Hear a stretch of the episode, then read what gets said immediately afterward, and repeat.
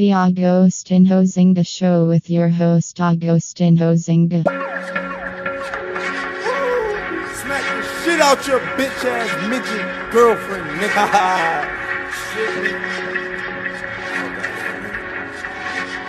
Hello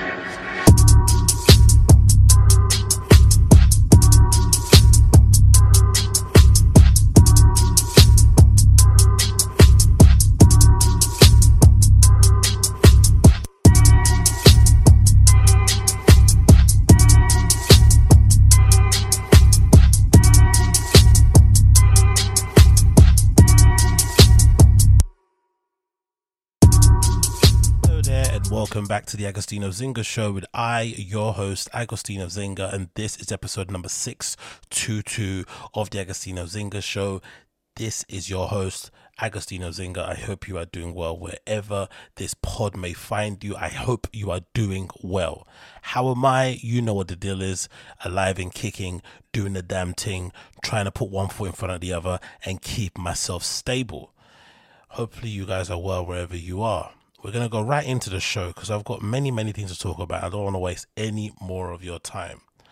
So I was sitting here randomly, just perusing on social media, doing my thing as I usually do, wasting time, you know, letting the flipping minutes and hours kind of pass me by while I'm not doing the things that I probably should be doing to advance my life and my career.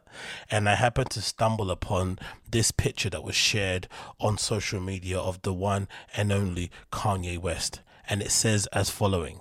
Kanye in Beverly Hills last night, and you could see him wearing an entire Adidas and Balenciaga, um, you know, garb, sipping some sort of champagne or a wine, whatever it may be, outside of some restaurants. I looked at it, I was thinking, that's an interesting picture, based on the brands alone that this man is wearing. And the reason why it made me think it's interesting because you all know what's been happening with Ye, right? You know what's been happening with Kanye. You know what the deal is with all this Jewish comments he's been making and people labeling him an anti-Semite, which he might be. Who knows? But he's been in a bit of you know a bit of trouble over the last few months. It feels like he just keeps ratcheting it up all the time, never apologizing, doubling down, tripling down, quadrupling down to the point where he lost a lot of money because Adidas ditched him, Balenciaga ditched him. He couldn't do concerts in places, and I'm pretty much sure and I'm pretty sure if Kyrie Irving had to make that hostage type video to have the ability to go back and play basketball again, I'm pretty sure Kanye is probably still feeling the after effects of all the comments that he's made. So life probably isn't the smoothest it's been for him when it comes to moving around and doing the things that he wants to do in terms of business because everybody's been scared off of him because of those comments. But for me, the thing that was really interesting about seeing this picture are the brands because you feel like Kanye, like much like myself, is somebody that is quite materialistic. It is somebody that puts a lot of value in brands. It is somebody that pro- probably attached a lot of their own personal value on the brands themselves. And for him to be such an ardent Demna fan like myself, for him to be such a big fanatic of Balenciaga like myself, and Vetements to a certain extent like myself, to then publicly get essentially dismissed or for have to have Balenciaga publicly dis, um, distance himself from him to the point where they removed all his selects from their website.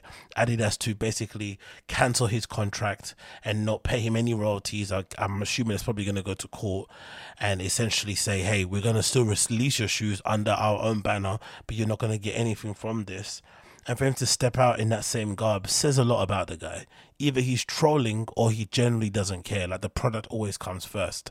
And he's able to separate the person who makes it or the business around it and the relationships around it and just wear it for what it is. And I wish, talking about myself, I wish I could be that person. I wish I could separate the person who makes a particular item and the item that they actually make. Because essentially a product is an inanimate object. I shouldn't really associate any or link any kind of personality any wrongdoing um, any altercation should not be linked to a flipping t-shirt or a hoodie or a down jacket or a polo or a hat. It makes no sense. But unfortunately i am one of those redacts. I am one of those redacts that associates those kind of things with us with, with that and i can't let it go. And the reason why i brought this up is this is concerning palace right the very famous and popular skateboarding brand here in the uk that's also gone global I had one bad interaction. I wouldn't really call it bad. It was probably an interaction that I wanted a different result out of, and it obviously didn't happen. And if anything, that interaction probably served me well because in the few, well, you know, for years years after, I made it my mission never to go out my way to say hi to anybody that I kind of looked up to or admired or liked on the internet. I kind of just kept my love on the internet. I'll double tap, I'll leave a comment, and that'll be it. I wouldn't try and kind of communicate with that person in real life because usually it doesn't go the way you want it to go to. And you know, a recent example I already mentioned on the pod, which I kind of broke my oath to do so in real life, was when I happened to bump into Juliana Huxtable at flipping Panorama Bar in Berghain. Um, you know, I enjoyed the set. I thought it was decent. I saw her there standing there with some friends. I went up to say hi and, you know, I enjoyed your set and the reaction wasn't the greatest, let's say. And again, not not the person's fault, but you just imagine it from, you know, their point of view, just some strange guy coming up to you in the middle of a dance floor, probably covered in sweat for, you know, the reasons that you'll probably guess, saying that you did a good set and putting his hand out to touch you and stuff. It's like, yeah, do you know I mean? Go away from me, you absolute ogre. So I completely get it. So those interactions never work out. So it's probably my fault, the whole Palace thing. But I wish I could be that way because the Palace story is really interesting for me in that it's still something that I kind of hold on to now, even though it doesn't actually matter in the grand scheme of things. So I think this is a while back. This must have been when they probably first started. This might have been around 2015 or something like that, or maybe later. It was very, it was a long time ago. It wasn't 2015. It must have been more long ago than that. And I, if I'm not mistaken, was one of the first people that bought some t-shirts from them when they put them out on sale because I think the whole law around them was that it was something that they kind of only did for their crew. They had that whole PWBC thing going on, and then it kind of was a bit of a cult thing on the underground, and it kind of popped, and then they started selling some. But it took a while for them to sell to like regular folk who weren't part of their little clique, right? And I was the first person to buy some stuff from them. And if I'm not mistaken, I bought one of my first T-shirts from them, maybe from Slam City Skates. Like I legitimately went to the store in Slam City Skates. I think it might have been in New Street and picked up a T-shirt there. It was the the one with the logo in it, that triangle logo. Um, and it and I think on that T-shirt they printed it on T-shirts that were flipped inside out, so you had the seams on the outside, which was pretty cool. Um, I bought that in black and white. I had like a Chanel T-shirt, that classic one they did. I bought one of the first ones of those, so I was really early on like Palace. Like, oh, this is the one, right? This is how this is basically the UK version of Supreme, which it obviously turned out to be, and they're super successful and doing great things. So congrats to them. But then I was working in some Nike store and we had some event. I don't know what the event was. Don't ask me. But one of the founders was there and some other people. And I guess at the time they weren't really making many things. They were just maybe making t-shirts and hoodies or something. And then i think at the time i was like oh my god if they had a hat because that's when i was obsessed with snapback hats right? With the ones with the with the strap at the back or the five you call them five panels now but i was obsessed with those. I used to wear loads of trucker hats as well. And i was like oh man if they make one of those that'd be sick. And then i think i saw somebody with an early sample or something. And then i guess i saw one the founders wearing i was like oh cool. Uh, let me ask and find out if these are coming out and i was asking if they were coming out and then i tried to initiate conversation to ask about the hat and also kind of prove that i was legit and i liked the brand and it just didn't click or come across well. And then i remember thinking like, why am I trying to suck up to or praise these people that are making this brand when, you know, visually and who they are as people that I would never be their friends anyway, right? Because they're like these guys that I would maybe associate with people who maybe cosplay or LARP like you know that like they're working class like you know who, do you think of? I'd think of that Blondey McCoy kid being as like a good example. A lot of their friends were like that. They had that kind of look of people who kind of want to look like they're from the ends but they're not really from the ends. They wear like loafers with tracksuit bottoms and reeboks and you know white socks and stuff and sovereign rings and stuff. Just really corny lamey stuff so I remember instantly having that interaction and instantly going into defense mode. Like, they're not cool anyway. Fuck them. It's like when you see a girl that you like and she rejects you. You're like, oh, yeah, she's not hot anyway, man. Fuck her in there. Who cares? Who cares? So I went into that mode straight away. And it was funny because from that moment, and again, this was must, I'm going to say this was 2007. I don't know what year this was. Whatever year I was working at 1948 at a Nike store, it was a very, very long time ago. Many things have happened. Time has passed. People don't remember crap. Who knows who owns it still? I don't know if it's the same people. I don't know. I haven't checked. But it was so long ago. But from that moment, I had that odd interaction. I've never worn Palace ever again. And this is even, and this is kind of despite them making, you know, objectively good things. Like, fair enough, the recent stuff with Gucci was terrible, and that will probably end up at the bottom of an ocean somewhere, choking on a baby turtle, right? Absolutely horrendous. Too much product, uh, unnecessary that's probably the opposite of fucking sustainability, and it's god awful in my opinion. It looks very gaudy. Uh, I don't know who is trying to service luxury consumers. Do they care about Palace? Do Palace customers care about Gucci? Probably not.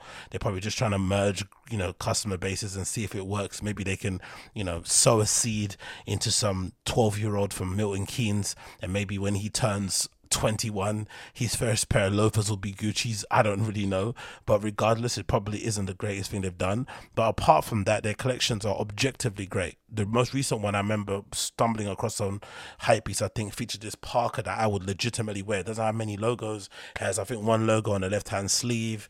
It's like a fur parker and it's got like fur around the hood and stuff and it's massive really thick down parker that comes probably above your knees and it comes like an olive or something and i think it may be a black as well. Like it looks great. I'd legitimately wear it. And they have this other one that they did that comes up like a like a snood type of thing. They got great outwear. Don't get me wrong with it. The the Umbro and Palace stuff I saw, the t-shirts, like count me out of that. That's the sort of stuff you see people wearing at art galleries and stuff. I mean, rolling up their cigarettes outside with skateboard underneath their feet. You know, it's just like always, you know, come on, relaxing and just sometimes get a bus or get a train. You're not skating all the way here from Crystal Palace. Like no one believes you. But all that stuff, like, I wouldn't really be on that kind of vibe. But it's kind of like um I'm kind of punishing myself, you know what I mean? Because no one remembers anything what I'm talking about. It's just like in my own interaction. So when I see Kanye here sipping on his champagne, proudly and happily wearing his Demna designed Balenciaga Adidas collaboration, and knowing how Adidas essentially threw him under the bus or ended their relationship with him and essentially took away everything that he holds dear in terms of his billionaire status and the clout that that thing gave him and the money and all that and the prestige and bloody blah blah blah and he's still happily wearing those brands despite everything that happened, it kind of puts my little interaction in, it kind of makes it seem really minuscule. And it kind of makes me look like an absolute idiot because essentially these are just clothes. Who cares? But now time has gone by so i'm not really at the age now where i'd want to be walking around with a flipping palace triangle on my back. Do you know i mean? That's just not the vibe because i'd imagine much like that joke. What's that joke? I think it's, it's a crystalia joke isn't it I think it's a Crystalia joke. Like if you've got someone else's name on your back, like they basically get to, you know, um, have their way with you. So I'd imagine if you're if I'm my age now and I've got a palace triangle on my back, that basically means I'm giving the permission of that team to do what they want to me when they see me. Do you know I mean? They can bend me over some rail somewhere and legitimately rail me, which I obviously wouldn't like. So I'll just leave that to the kids. But I saw that Kanye picture and I just couldn't help but, you know, remember my little silly dilly answer to those people and how it affected my buying decisions in the end. And it's interesting because I think people like it happens to a lot of people because I think that's why in general I think to myself like it must be difficult to be a celeb in it or to be somebody of notoriety who's making something worthwhile that people want to you know say thanks or talk to you whatever it may be because for you it's just any other interaction. Because I guess at the time that I had interaction with those guys that own Palace that was very early on they weren't as well known as they are now. That was maybe the first two or three years that they first started the company. So maybe it was legitimately and genuinely weird to have stranger come up to you and say, "I like your T-shirt," because you're thinking, "How does he even know it's me? I don't have that many pictures of me on the internet." Do you know I mean? There's loads of things that can start coming into your head, or just a black guy coming and talking to you in the first place because you don't have many black friends. Whatever, who knows? But nowadays i'm assuming if someone was to come up to them and say something it'd be a lot easier because you've probably given a conference somewhere you've done interviews you've done photo shoots it's a bit easier. But the thing i'm thinking about why it might, must be hard if you're a celeb or somebody of notoriety is that for you it's just any other interaction. You have a you have many of them every day even if it's not even if it's non-verbal someone just nodding or you know waving their hand or whatever you have them every single day so for you, it's nothing. But for the person that's waving or nodding, that's everything because they don't get to see you all the time because, you know, they just, why would they get to see you? You're the person that's making something. You're over there living your cool life, doing cool things. But then if you do make the tiniest bit of effort to acknowledge them and just be cool, that actually solidifies that relationship forever. Like I mentioned it many times on this pod, the times that I bumped into um, Dion Dublin and I forgot the other guy he was with. He was another another um, kind of cult hero in a Premier League striker, black dude he was with. I forgot his name, but I remember bumping into Dion Dublin in the Alibi, and this is a story that I say for millions of years. And this was back in the day, and he was super nice. So now every time people say Dion Dublin sucks and they hate his commentary, I'm first to jump in and defend him because of that one brief interaction I had with him where I was probably off my face on flipping MD anyway, and I hardly remember what happened. Another one is Harry Styles. I bumped into Harry Styles as well into um watch it in at the alibi also. Exchanged like five words max and i just saw him from afar. I remember five words max went away had my drink sitting down but i just observed him how he was interacting with people. Coming up to him asking for a picture just being always cool talking to his friends hanging out chatting up some girls. He just seemed lovely.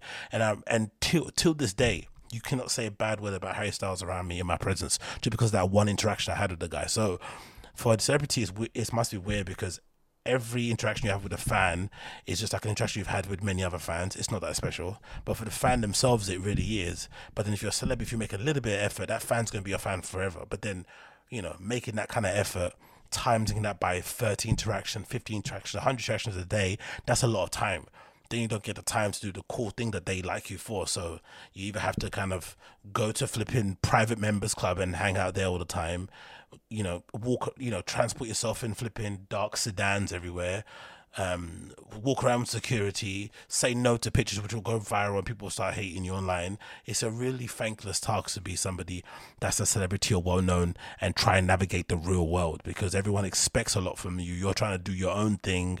They attach a you know an outcome. They're like myself. That's why that's probably why I messed up because I was outcome I was outcome dependent in that interaction.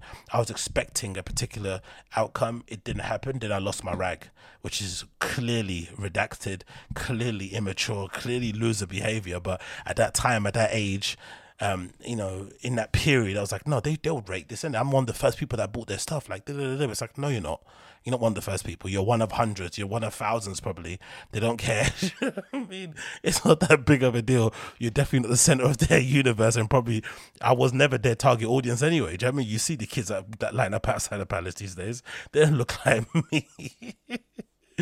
But yeah, but I saw that Kanye picture. I was like, "Rah, and he's he's got a better heart than me for sure. He's got a better heart than me."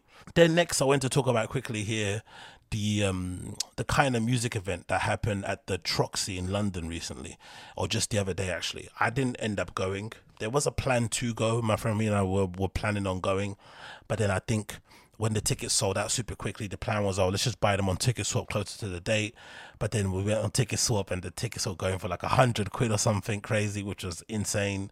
And I was like, nah, I'm not paying a hundred pounds to go to the Troxy. No, no way having that in any way, shape or form. So I kind of just sacked down ahead. And also maybe some residue after effects of Sober October.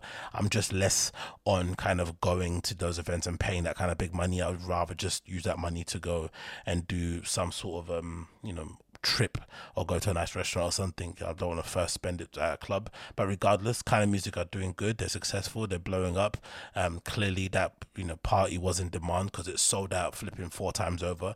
Every time tickets kept coming up on ticket swap, they kept going and you know another one get listed and going again. So there's clearly a demand for it. All the comments on all the posts, recent ones um, before the party were just people requesting tickets. So there was clearly, clearly a lot of fans out there that didn't really agree with my prognosis in terms of not not going and decided to stay at home. But the thing I wanted to mention and kind of touch upon was this, where you can kind of see from the cover image of this Instagram post that's taken from the Troxy page, right? Yeah, the Troxy London page. You can kind of see, oh, look, they had like some South Korean artists playing uh, the, a couple of days before, I guess. Pretty cool. But if you can kind of see from this cover image here of the post, which I'll obviously click on, but look at the amount of phones that are up in the air at this event um, for Keinemusik, the London showcase at the Troxy. Imagine. I was just thinking about this because just the other day, um, I was talking to some people and they were mentioning, oh, how amazing fabric is nowadays without the flipping no phone policy. And then I think they also linked to a post that Fabric put up recently where they basically were subtly reminding people, hey, by the way, we don't have a no, we have a no photos policy in the club. Please respect it. And um, also thank you people for you know respecting the flipping no phone policy thing. It was a pretty subtle, not subtle reminder to keep the stick on your phone. Don't be a doofus. And people that I was talking to, which I agree with, were saying how much better the club is now that there's no photos. And obviously, a lot of it has to do with the fact that I think, in general, Fabric have gone out of their way to really change the programming and kind of open themselves up to different types of people in terms of punters, promoters, DJs, and whatnot. It's just not the same type of, you know, scene that it was prior, which you maybe classify as like, you know, older white dudes and stuff playing the same minimal type music. Now it's definitely changed. Even the residents are really kind of eclectic and varied in terms of their taste and what they look like and where they're from, even though that shouldn't matter. But you know, in terms of just giving the place a different vibe, they get different promoters in there, different promotions, different scenes. It's all really working on the up and up. But I think that final little ingredient with the no photos in there it makes that place worthwhile. And I remember I mentioned it previously in another pod that how I had a nightmare getting in there and the searches are horrendous and whatnot, right? And it feels really intrusive and it can kind of be a bit of a vibe killer. The thing about it is, even with all that said, it's still a great place to go just because the vibe in there is about raving and dancing and getting on it and and whatnot it's not really about taking pictures and recording yourself and having a flash on all day long and that no photo policy has legitimately changed the entire feel of fabric when you go in there. So i cannot imagine what it must be like to go to fabric or to go to fold or any other places that maybe have a no photo policy or they have a crowd of people that don't necessarily care about pictures all the time. I can't imagine how it must feel to go to that. And then suddenly you're at a Keinemusik of place where everybody there kind of wants to be seen because essentially Keinemusik you know there are they are a collective of people who who don't shy away from the spotlight right? They they enjoy the attention 100% do. They're essentially dj influencers who really are good at djing but they kind of you know carry themselves online like influency type things so everyone's there want to take a picture everyone there wants to show off their outfit because they're also to give them credit one of the few DJs on the scene now who all don't wear black, right? I don't think I've seen any of them wear black t-shirts. They're always wearing some sort of color, whether it's a white, whether it's a green, whether it's a blue. They're always wearing some sort of like you know non-black color in terms of a t-shirt. Even um, they definitely care about their fashion a bit more. So I'd imagine the crowd probably reflects that. And you got all these people wanting to stunt, wanting to look cool and stuff, and you know wanting to capture the moment because they do share a lot of fan moments on their social media accounts. So then that basically creates what you see there on the screen a sea of hands holding up their phones trying to record drops. And that's another thing also the music they play. This type of melodic house type stuff they play mixtures of amapiano mixtures of deep house um, lounge music type vibe. Uh, it kind of always has this really you know um, what you call it not scenic but it has this really kind of awe-inspiring type drop, but it never really goes anywhere. It's sort of like you know, there's this high crescendo, and then it, there's this kind of build up and a crescendo, and then it kind of just falls and flatters to deceive. But still, that moment is good to see and capture on your phone because the lights will go off, smokes will go off, maybe lasers, maybe some confetti. So everyone wants to capture it. So I can understand why this has become like a thing, but God Almighty, the amount of phones is a complete vibe killer for me. And I thought I'd never be that guy because I think in general in London we don't really have the capability to do that because the punters here aren't that enamored with the whole no taking pictures, you know, thing in clubs. You know, people are a little bit more, you know, it's my phone, I can do whatever the hell I want. Or even if you tell them to not take pictures, they'll still take the sticker off and do it anyway. So that can happen quite often. But I feel like Fabric is a good example of that experiment or my hypothesis clearly not being true because Fabric I feel like has the most rebellious crowd and people that kind of do what they want to do. But even when I went there recently um, to see what's his face, Dave Clarke and Renee Wise, I was amazed by how little people were taking pictures. And there was always a security guard on the dance floor just perusing and making sure everything was cool. He would kind of remind the person, hey, we don't allow that. But for the most part, everyone was just legitimately dancing and having a good time. And it really did add to the vibe. So I can't imagine what it's like the opposite when you go to a place where everybody's got their phone out, everyone wants to stunt, everyone wants to capture that moment and share it on their social media, which I necessarily, or, you know, just to kind of have it on their phone even. Some of them don't even share it on there. So that's a weird thing there's some people who just don't even share it; they just have it on their phone. I don't know where that goes, where that lives, or whatnot. But it's just such a weird thing. But this is courtesy of the Labyrinth Events um, Instagram page.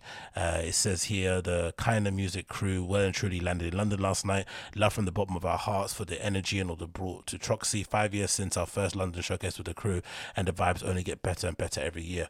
Yeah, I'd imagine the flipping crowd, the size of the crowd probably is a lot more than what it was five years ago because they have blown up in another way. It's absolutely insane how much they're blown out. They've they've legitimately become like a a normie kind of like DJ crew favorite in the same way that you know a regular guy that you work with at your nine to five may be aware of Solomun. That's what Keinemusik has basically turned into that kind of level of fame which is really crazy. That's when you're like commanding those 50 100 grands you know what i mean to play in certain places. That's when you command those big fees after reading that flipping Solomun article in the isn't the atlantic or the new yorker? Crazy and it? gets paid like i think at one time at ibf he was getting paid like a hundred grand per gig to do these um i don't think it was before the plus one shows. I think it was another time. But anyway regardless go back to Keinemusik. This is a clip taken from the Labyrinth Events uh, Instagram page so you can see the CFO into just what the vibe was saying on the inside. From what I saw, some of the clips on some of the Instagram stories, the sound wasn't the greatest, from my opinion. But I, I think that's more of an issue with Troxy. It's probably not a place to set up well to accommodate for dance music in that kind of way acoustically and maybe just the volume overall they can't go over a certain decibel amount which doesn't make good for a live audience that is going to be talking and chatting because all the clips i saw i heard many i could overhear people speaking but then some clips i saw some people who at the front the sound the sound was perfect much like some other events i've gone to which is the same sort of vibe. That's the one thing that is always a bit of a letdown in london when it comes to the sound. I think overall our production people um, the people that do the lights and all that, all, all that malarkey, they're always top notch. We have some of the best, but when it comes to the actual volume of things, it's always flat as the sea, which is a real, real issue. But it is what it is. But this is a clip, and I'm gonna. I think the rest of it is just pictures. I'm pretty sure. Let's see.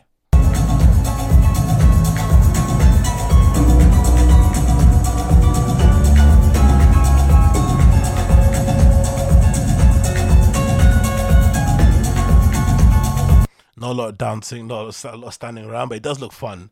It kind of is like a mix between like a live gig and a DJ performance, anyway. Especially how they're on the stage with the big cloud Keinemusik logo above them and whatnot, the lights, how it's set up. It, does feel more like a live gig type thing, which might be the evolution that we might see with some people going forward. They might actually turn, or maybe some fans see people see DJs less as DJs and more like artists anyway. They don't actually go to dance, you're going to see them legitimately, which I've always kind of never really understood. Because if I'm going to go see DJ Harvey, I know what it looks like. I'm not going to just stand there in front of him, watch him DJ. I want to just be in the presence of him playing music and hear it coming through the speakers and be touching people and stuff and sharing a moment. Oh my God, you remember this? Like, all that stuff is more what I'm into as opposed to just standing there and watching the person play all day. But some people treat DJs like that, which is a interesting um, way to view it.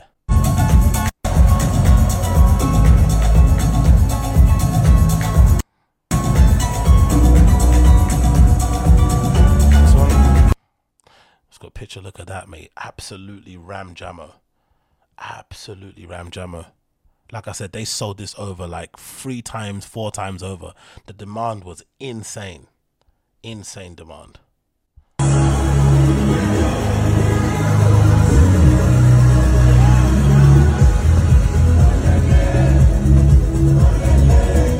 I, that's one of the things I love about dance music, and it's something that's only I think particular to UK crowds and maybe Italians. We have this thing that we do where we sing along to music, like dance music that sometimes doesn't have lyrics. This obviously does, but sometimes we'll hum along to a bass line, uh, to a beat, or to a drop. And it's hilarious because when you go to a let's say Berlin club and you do that, people legitimately give you dirty looks. Sometimes even if you whistle and stuff, people give you dirty looks. They don't like it. It's not like a thing to sing along. You just have to kind of let the stuff play in silence, sort of thing. It's absolutely hilarious.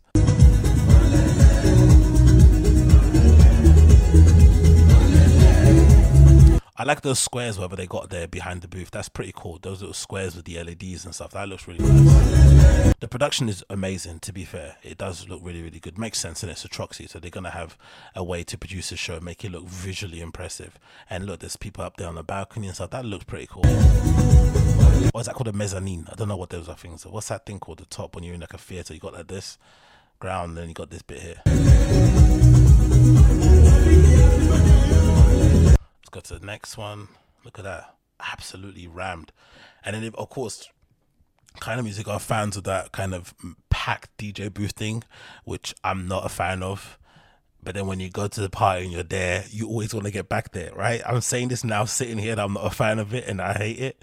But when you're in the party and you're off the do do do, you definitely want to get back there and be a part of this whole nonsense. It's just funny, is it? It's nothing about this is special.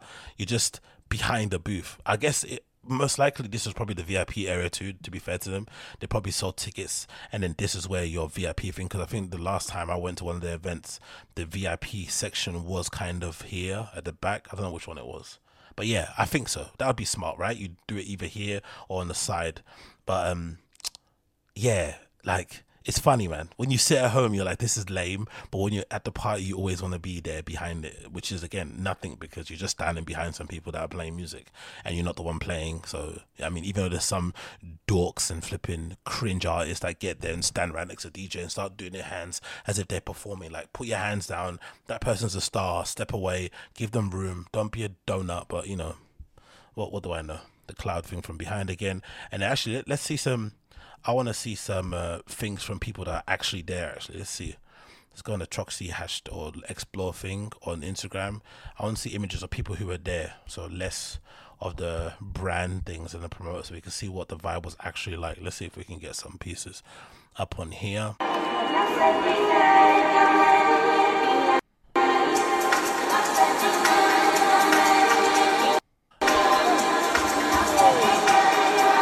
I would say this this clip that I've not heard of before just sounds a bit empty, but then maybe it's just it's more so the um, what you call it the knobs and stuff. Maybe they've taken out the hi hats and stuff or the bass. It just feels a bit hollow. Maybe it's just a clip though.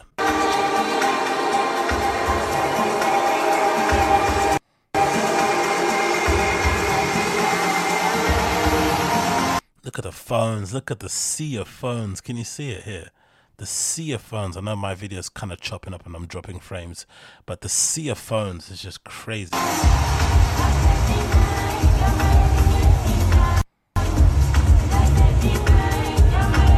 Where does videos going anyway? No, they're not going anywhere. It's just a waste of time. I don't understand it.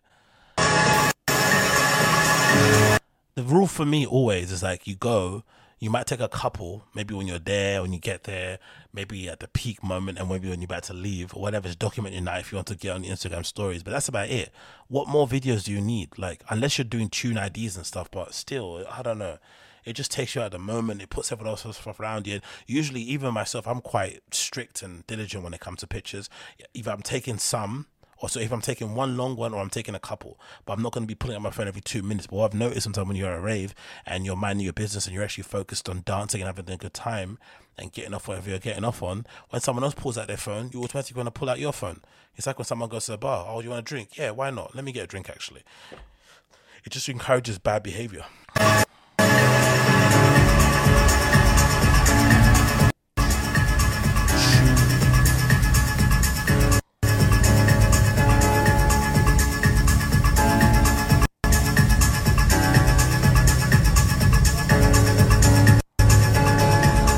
Sounds a bit better there, but it just sounds like it's outside. That's the only thing. It just sounds outdoorsy.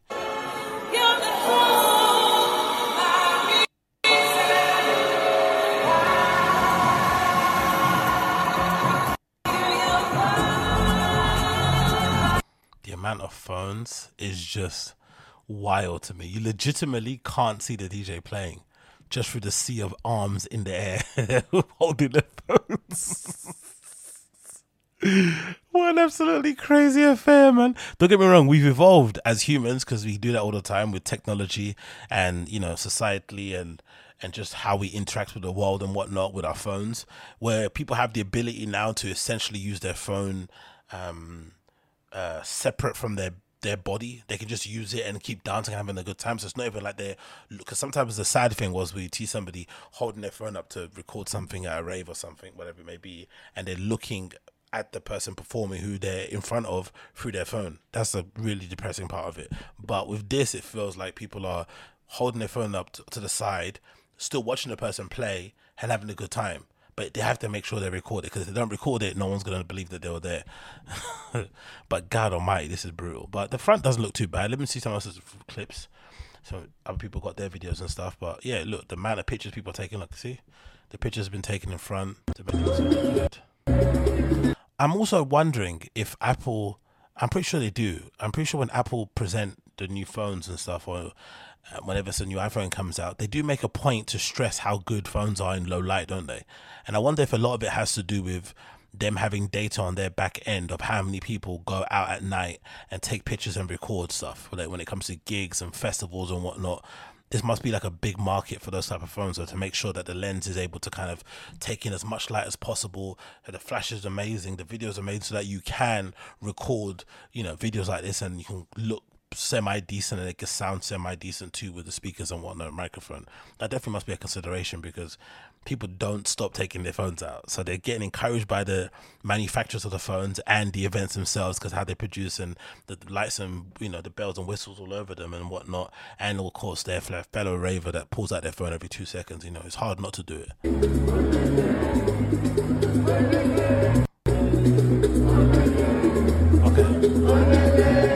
this person was at the back. I want to see someone who's at the front or at the back end to hear what this. Because all, all this stuff sounds really good, but I want to see somebody that was poor, that wasn't stat, that wasn't at the VIP bit. Let me see. Let me see someone that you know was just doing their thing with their friends in the back and didn't have a chance to go right to the front. You see that? How tinny that sounds, mate. God.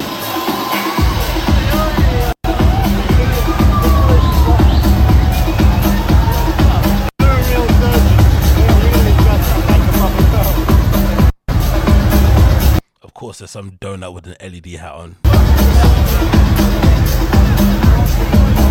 Yeah, man. Anyway, it looks fun. It looked good. I guess everyone had their time and enjoyed themselves. So big up everybody that ended up going. I see loads of smiling faces there. People had fun. That's what basically matters when it comes to this sort of stuff.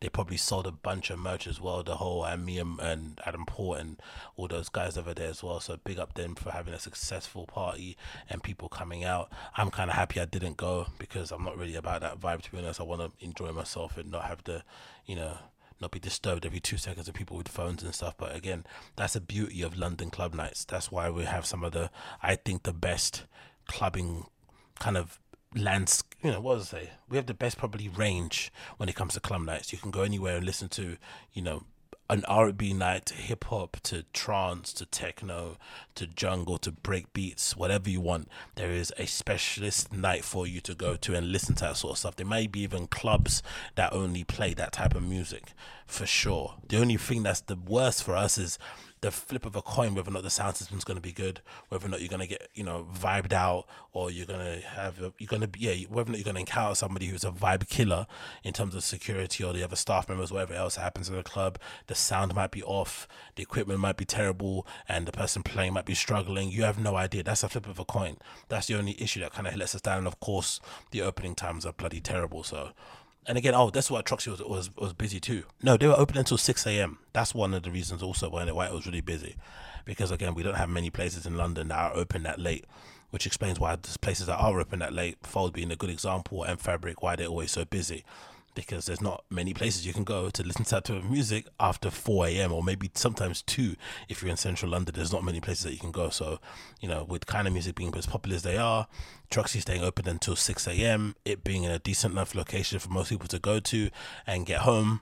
It was always going to be a, a, banger of a moment, a banger of an event, and it's always going to sell out. But still, you have to do it in it. You have to actually sell out in order to make it work. So they did it. It worked. So congrats to them moving on from that one, I wanted to touch upon this, which is a random topic to talk about because it doesn't really make any sense in the grand scheme of things. But I was randomly listening to Your Mum's House episode number 682 that featured Stavros Halkias, you know, the comedian formerly of Cum Town fame, who's now doing his own thing and he was on there, you know, giving me the LOLs. Many, many chuckles were had, and clearly one of the better guests that they've had on there, and somebody that clearly gets their humor, was a fan of them prior, and just somebody I think you definitely end up seeing more on your mum's house. And he made this point about his old Instagram, you know, pictures and the stuff he used to do in order to kind of get himself out there.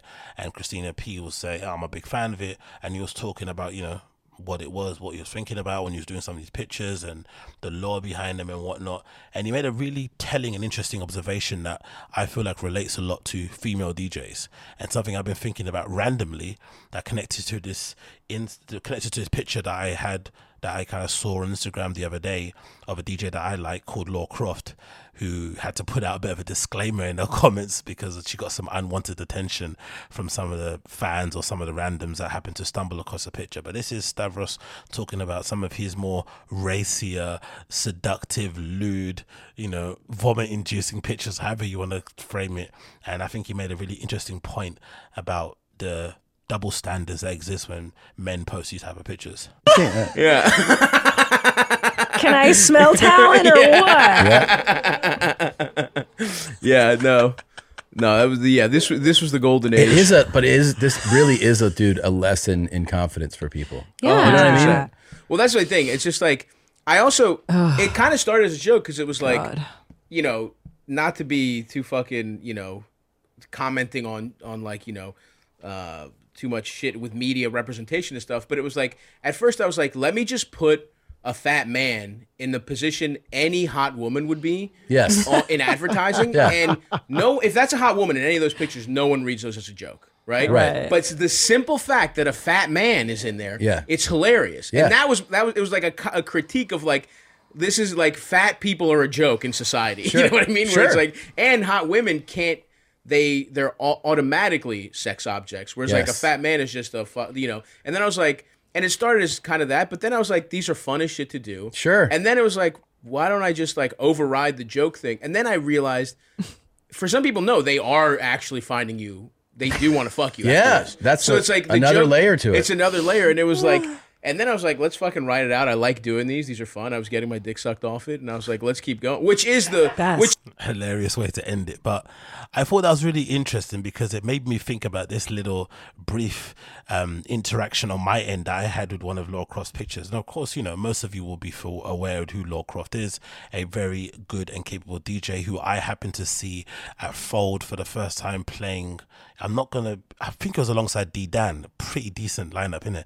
I've been to some good parties, man. God damn it. Um, thank God for Fold and their booking. So she played alongside D Dan.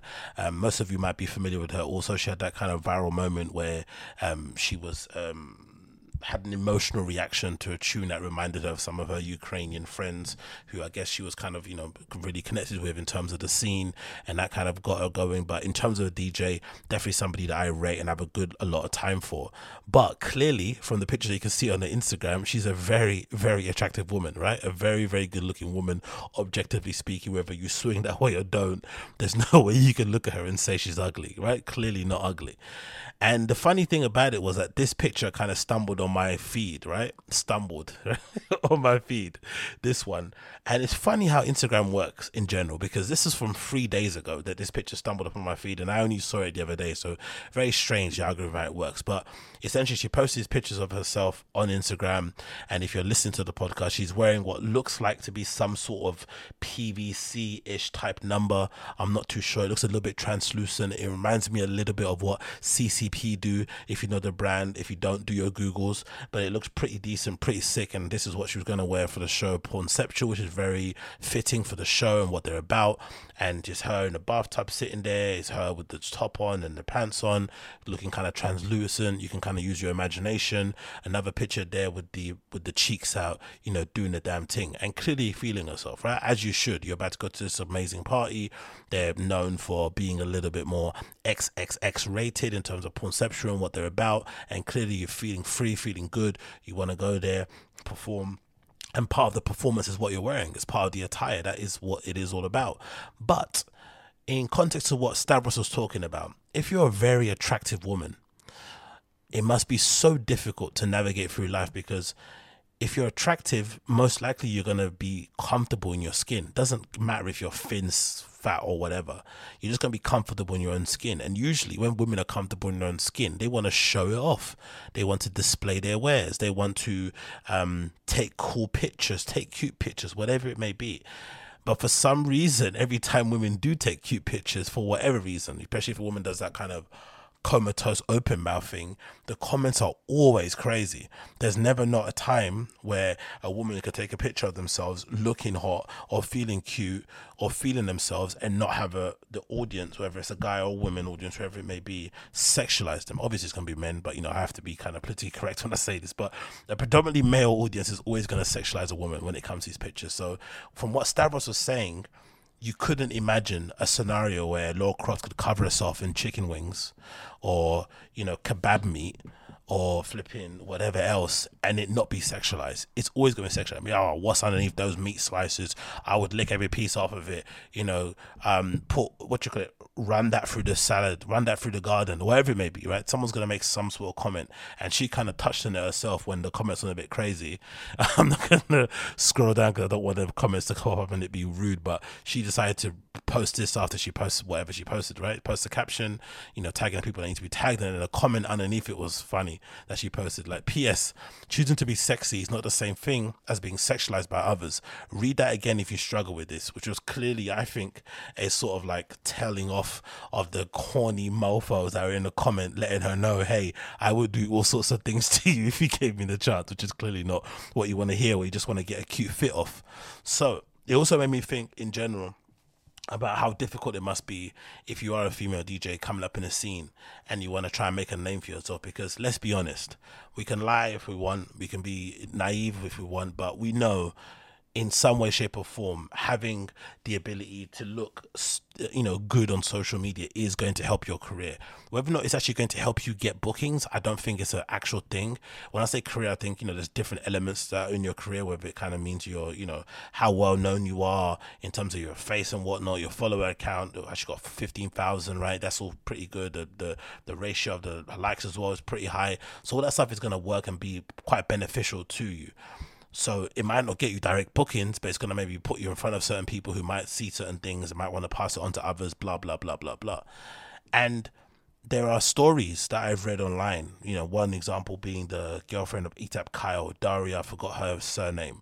She mentioned on one podcast interview how she used to be uh, a topless DJ. And I think it's big in China where you'd kind of go around and play in these horrible clubs for like Chinese businessmen. And obviously, the shtick was that you would play topless. And sometimes the girls would be quite creative and cover themselves with, uh, you know, paint or put something sheer on. But essentially, if you wanted to get the big bucks and get tipped, you had to have the nipples out, which is a bit crazy, right? If you want to become a DJ, like, here's what you have to do you have to get the tits out. But that's what he had to start with, and then you know she went from that and then turning into one of the you know well known and biggest DJs out here in the scene and doing great things and crushing it and playing at Berghain quite often you know back to back with a fiance and that actually living a life. But that's the start you have to make. And I've also heard on the scene there's many people who I was surprised to learn about who have a history or have a background working in sex work, which obviously, you know, I don't have an issue with. But imagine if you came out and said to somebody, Hey, I was in sex work prior to becoming a DJ, the comments that you would get. If already you're getting bad enough comments just because you happen to look good in clothes, or sometimes not many clothes, or not a lot of clothes, imagine the comments you'd get if you let people know that, Hey, I used to be a sex worker. People would go absolutely nuts. So you had to have to keep that secret and kind of to yourself. And I was wondering as well, on top of it, with being a DJ, a general, you know, I'm on, I'm on my little tiny journey that I'm currently going on, even though I've been doing it for flipping more than 10 years and stuff, right? And promoting on doing whatever I do. But in terms of concentrating and actually focusing on it, maybe it's been the last, I don't know, five or so years. But even I can see that as hard as it is to make it in general, I don't think it matters who you are. It just must be that tad bit extra difficult when you're an attractive girl, just to navigate the scene because you're not too sure if people are giving you the time of day because they secretly want to, you know, do adult stuff to you. You don't know if people are answering your emails because of that. Also, you don't know if you're getting to certain places because of what you look. It just must be a, such a weird place to be to kind of navigate around because there's constant, there's this constant reminder all the time that people are sexualizing you, sexualized. Even though you're not doing it yourself, you're just wearing what you want to wear and being cool and being comfortable in your own skin. Others are kind of giving you that kind of hype and love or that attention. And then also on the other side of things, it maybe sometimes it's beneficial. It can sometimes work for your career. It can legitimately sometimes maybe take you and put you in certain rooms or put you in front of certain people or bring you to the attention of certain people. All those things can definitely be um, true at the same time. So it must be quite a hard place to kind of work at because you'd be doing yourself a disservice if you're a girl and you're good looking to cover yourself with a turtleneck and wear a flipping hat that covers half your face, right? You, you, you should maybe lean into it a little bit but then how far do you lean into it you know what i mean you don't want people to just keep looking at you as this person but you also don't you know you, you need to pay the bills you want to achieve you want to kind of achieve your dreams um, whatever it may be all those things kind of play into your mind at the same time so i don't know i'm just thinking about it in general and i think it must be such a difficult place to be if you are somebody that wants to get into music and you are kind of you know um, what people would deem to be conventionally attractive. How do you navigate around the scene that way? How does it make sense? How do you set the boundaries?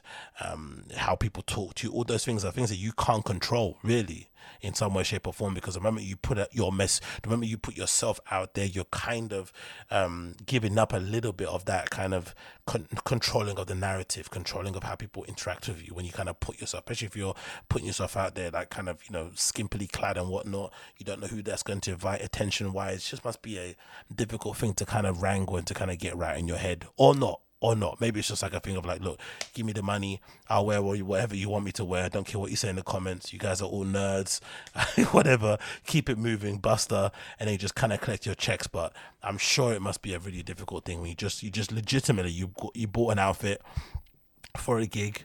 You think you look cute. You want to put a quick, cute picture out there. Maybe a first strap. Who knows? Maybe you want to get attention of somebody. Who knows? Maybe you don't. Maybe it's just legitimately, selfishly all for you. And then people are in the comments telling you, you know, uh, about the activity in their trousers. Like, and you're like, okay, good to know, innit? Good to know. Don't tell me again. Better yet, unfollow me. Better yet, here's a block. You know what I mean? It must be so weird. Honestly, it must be so difficult to navigate. But you know, these are one of the things you kind of have to, I guess, put up. It's probably maybe part of the price you have to pay if you're then going to be successful as a DJ in general, right? This is just maybe part of the price you have to pay. You have to be willing to pay it. It is what it is. I don't really know, but hey, what can we do? Let's move on. And the next thing I wanted to talk about here was these. This is courtesy of Hypebeast, and it features an early look at a pair of Run the Jewels Nike Dunk highs and or SB, sorry, Nike Dunk SB, no, Nike SB Dunk highs, Nike skateboarding dunk. You know the deal. And the reason why I'm going to mention them because just the other day I was thinking to myself how tired I am of seeing the dunk shape. They've been absolutely rinsed. If there's one thing Nike know how to do, is to market a shoe and to rinse it. That's one thing they're gonna do. There's no way Nike puts out a shoe that you haven't seen before or that just drops out of the blue. You've always seen them, and when they do eventually drop, even if they're out of the blue and it's a model that hasn't been retro, it's a model that hasn't been put out in a while, they're gonna rinse it and grind it into the ground. And the dunks have been absolutely rinsed to smithereens.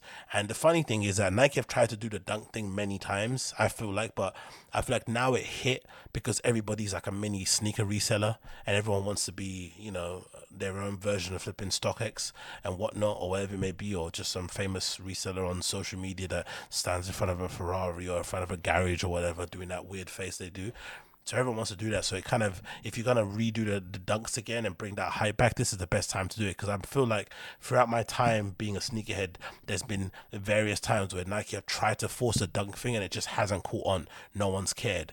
But now those same dunks that I was able to buy with ease at flipping Slam City skates and stuff are now flipping grails that people are paying, you know, three times the retail value on or five or six or whatever it may be, which is insane to think that.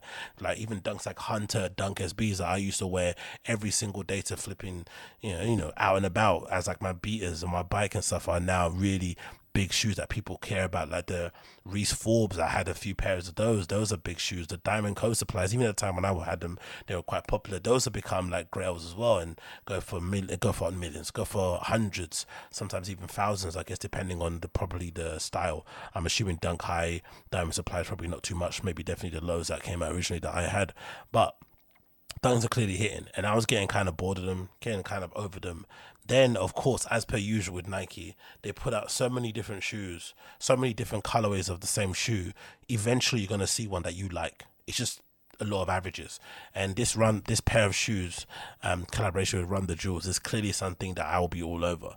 And if you're just listening to the show, it's a dunk high that features what looks like a combination of pink and black, but the pink the kind of fuchsia pink color goes around the mudguard, around the laces, and the back of section of the dunk, and it looks like it's the pony hair that you'd see on a. Usually, the pony hair thing was only kind of um, reserved for year of you know Chinese New Year dunks or Chinese New Year Nikes, right? Uh, for some reason, there would always be some sort of animal ha- animal print or hair fabric thing on a shoe. If it was like a Chinese New Year shoe, um, that's when you'd see it. Or if it was a Hiroshi Fujiwara collaboration, like a Japanese designer would do something like that, like exotic fur material. I guess they moved away from that, but it's a combination of that kind of pony hair type, horse hair, whatever it is, um, hair that's on the top of the dunk, and then the black bits of the dunk are tumbled leather, which I love. I love that tumbled leather type feel. I think they work really well on high shoes in general because they kind of crease really well. They kind of mold your foot a little bit, and they usually have a higher quality the leather than you'd get on kind of regular leather shoes. And then the swoosh itself looks like it's a bit bejeweled, maybe kind of a play on the word "run the jewels." And they've got also a little um, lace jewel here that, that the bottom two that's also kind of bejeweled also to make it look like a little bit like a diamondy type thing. It obviously shows off more on the lace thing, less on the swoosh because the swoosh obviously is not a lot of surface area to make it look like a diamond or look kind of jewelly. But I do like the combination, the color combo because I'm a big fan of two color combo, three color combo shoes when it comes to Nike, especially when it's these type of panels on like an Air Force One, Air Jordan One, a Dunk, whatnot. I think once you start changing too many colors on the panel, one too many too many panel colors, it can get a bit crazy. But when you just keep it classic kind of college type things with like you know one base color, the color on the essence, and then maybe the sole is different or something, maybe the swoosh, it kind of is a bit more of a better balance. And I feel like this black, pink, sort of like, you know, what's that, what's called an acetate or gran, granite or whatever midsole there.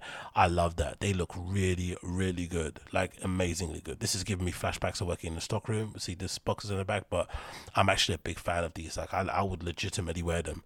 And just the other day, I was saying I've had enough of dunks, and you know, this is why this is why companies like Nike and New Balance and stuff why they pump out so many different colors of the same shoe that to me get boring because they know eventually one can hit. And they know a customer like myself will go back the one that's complaining about stuff and you'll pay for it and you'll buy it. That's why they don't probably listen to us because they know we're full of shit. We can say what we want. Oh it's getting boring. It's the same thing but you're gonna buy it anyway. Do you know what I mean? So just shut up, let us do our thing, and we're gonna bring something out that you'll like. But I love these, man. These are really good. I'd wear them today, and I, they probably end up being, you know, what end up happening with these. I saw some comments already, especially on the Hypebeast article, where they say, "Oh, these are crap, these are hideous." But what end up happening? Somebody well known will wear a pair, and then suddenly they'll become popular again. Everyone will want them. That's what ends up always happening. Somebody well known, somebody with some clout, somebody that's well known. Um, somebody that's maybe a style icon, wherever it may be, or you know, whatever. They will wear them and then suddenly they'll look good. That's all it takes. One person to wear them and then it kind of just takes off and goes the other way. So I can definitely see that happening for sure. But I love these the Jewels Dunky High SBs. They look pretty cool what's the information about the time and they're coming out? Don't read the article, going to be full of nonsense. It says more details yet to be confirmed, but these are rumored to be releasing on Killer Mike's birthday, which is April the 20th of 2023. So a bit of a long way to wait for them to come out. Maybe not, maybe six months, right? Is it five or six months to wait for them to eventually drop? But I, for one, cannot wait when they eventually do because you know, as I mentioned, I was already over the dunks and now I'm suddenly back on it again. And what better way to get back on it again than these flipping bad boys? They look great. And I'm a big fan of dunk highs anyway. I think they look better than the lows personally for me, even though I have worn a lot of lows over the years. And plus, for the most part, dunk high SBs don't have the thick tongue, which I always love because I hate that padded tongue personally for me. I'm not really a big fan of it on a dunk. I think dunks, class, dunk, classic dunks with just a regular thin tongue look better um, than the thick padded tongue that you'd get on an SB, which is why if I even if I had old pairs of SBs which I don't have, I sold all of mine, I'd consider actually gutting out the tongues and just making them flat. I know that's flipping sacrilege, but they're my shoes. I'm not gonna if, if I had them, I wouldn't resell them still. Back in the day, I obviously did because I need money for flipping uni. But if I had those shoes right now, I'd just gut the tongues because I feel like they look far better profile wise, just like flat instead of that uh, unnecessary fat puff of tongue thing because the rest of the shoe is pretty thin and flat. Also, to have that fat tongue just hanging out there just doesn't make much sense to me personally. But again, what do I know when it comes to this sort of stuff? In it, what do I know? But yeah, check those out. Hopefully they drop soon, and um, we'll see those. What will they say? Uh, 2023, right? When it's flipping Killer Mike's birthday, which is a pretty swaggy time for them to come out in it. So big up Killer Mike for being the don when it comes to that sort of stuff. Then I also wanted to feature these. These are part of. This is from Hypebeast. Also, sorry for uh, featuring 1017 ALYX, um, all black mono boots. I love these a lot because I think I mentioned prior that I forgot what collection it was. It must have been a recent one. It must have been like 2023 or 2020, not 20, 2022 maybe. Let's check it quickly on my phone because my computer's going to take ages to flip and load this up. But I think it was a, the recent collection of ALYX where they had this great denim suit look with the white boot, and I think they're white slides. I don't think they're boots actually. I think they might have been white slides. They're one of my favorite looks in that entire collection. And I saw the shoes. I was like, oh, these are nice, isn't it? This is like his version of a foam runner or like of a Balenci of a Bottega Veneta puddle boot that he did, which I thought was brilliant. Yeah, it was the last collection actually. It was a spring 2023 collection of ALYX. Um, if you do get it up in your own time, you'll see look number what is it? Look number twenty eight, and I'll actually put it up on the screen so you'll see it if you're watching the show. But if you're listening, if you can type in yourself spring twenty twenty three menswear, you'll see a you know the Elites collection. There was a look number twenty eight that featured a white boot that was similar to what we see on the screen. It may be the same. I think it is because I think they had a, they had a boot and also had a slide that they did, and I guess they had a white one last season. Now they're bringing out a black, or maybe the black is coming out. No, I think the black is from this collection actually. Um, if I'm looking at these other pictures, it looks like the black is from this collection also because the next picture after 28, 29 features a model where no picture number look number 31 actually features the pair of them on there and i was a fan of them straight away um, just because of the shape the silhouette um, how bulky they are the thickness of the sole um, the square toe I just like what he's doing with them overall, and it just looks a little bit more unique than you know. There was an ambush pair of puddle boots that she did that I felt like were a little bit too on the nose in terms of copying what Bottega Veneta did and weren't really that innovative or creative. But I feel like Matthew Williams, when it comes to ALYX, um, especially ALYX, I feel like maybe the Givenchy stuff for me hasn't necessarily hit when it comes to footwear, but I still appreciate that they don't look like anything else on the market. That's something that people don't give the guy credit enough for.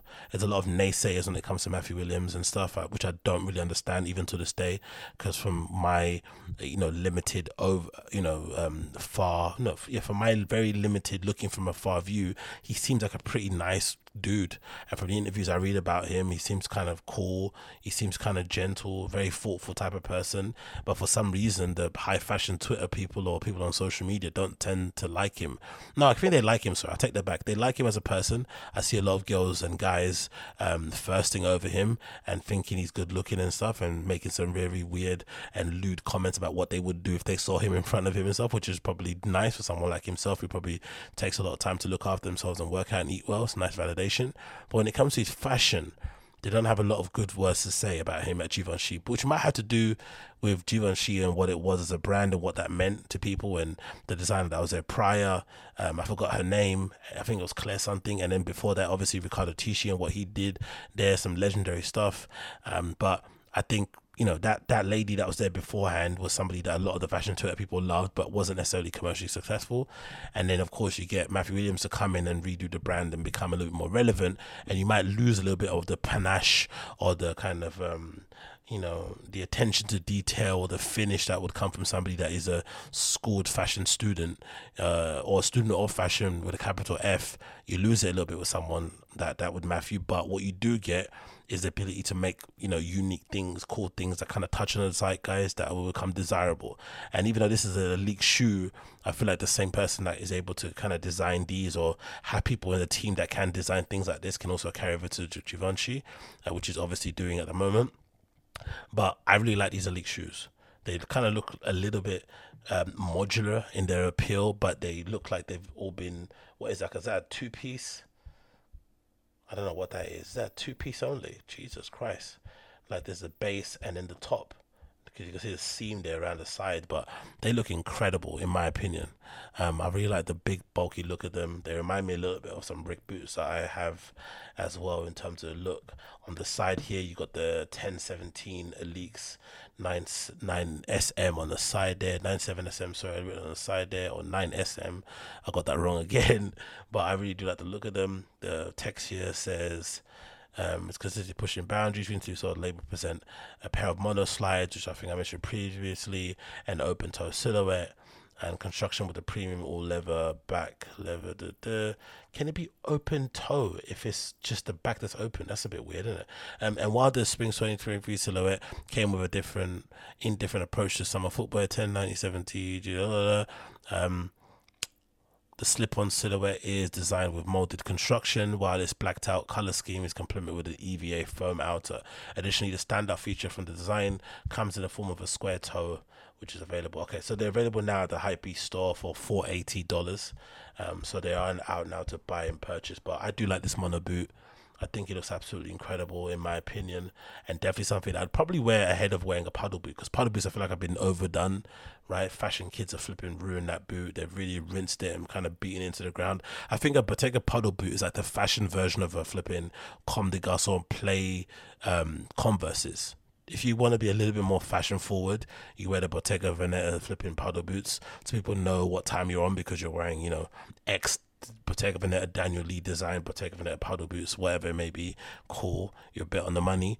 But if you're just a regular fashion head, you just have the Convert Condigas or play ones. But if you're someone like myself who thinks you're, of yourself to be, you know, pushing the boundaries and whatnot and really you know counterculture and underground and has their finger on the pulse and ear to the ground and all that sort of nonsense then you wear the ALYX mono boots for sure and then again, these in white in that jean suit color. I mean, in that jean suit fit from the lookbook from the show, sorry, in 2023. Absolute money, absolute money. I'm a big fan of these and love how they look. So definitely check them out if you haven't already. Check them out if you haven't already. Do check them out if you haven't already. And that is it for the Agostinho Zinga Show, episode number 622. I think it was 622. Thank you, 622.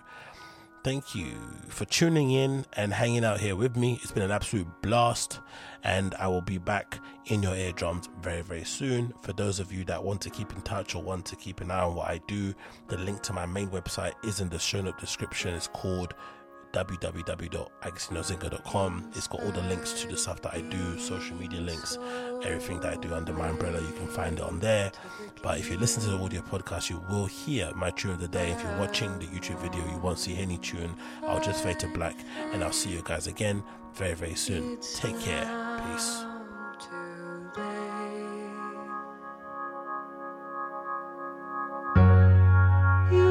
to be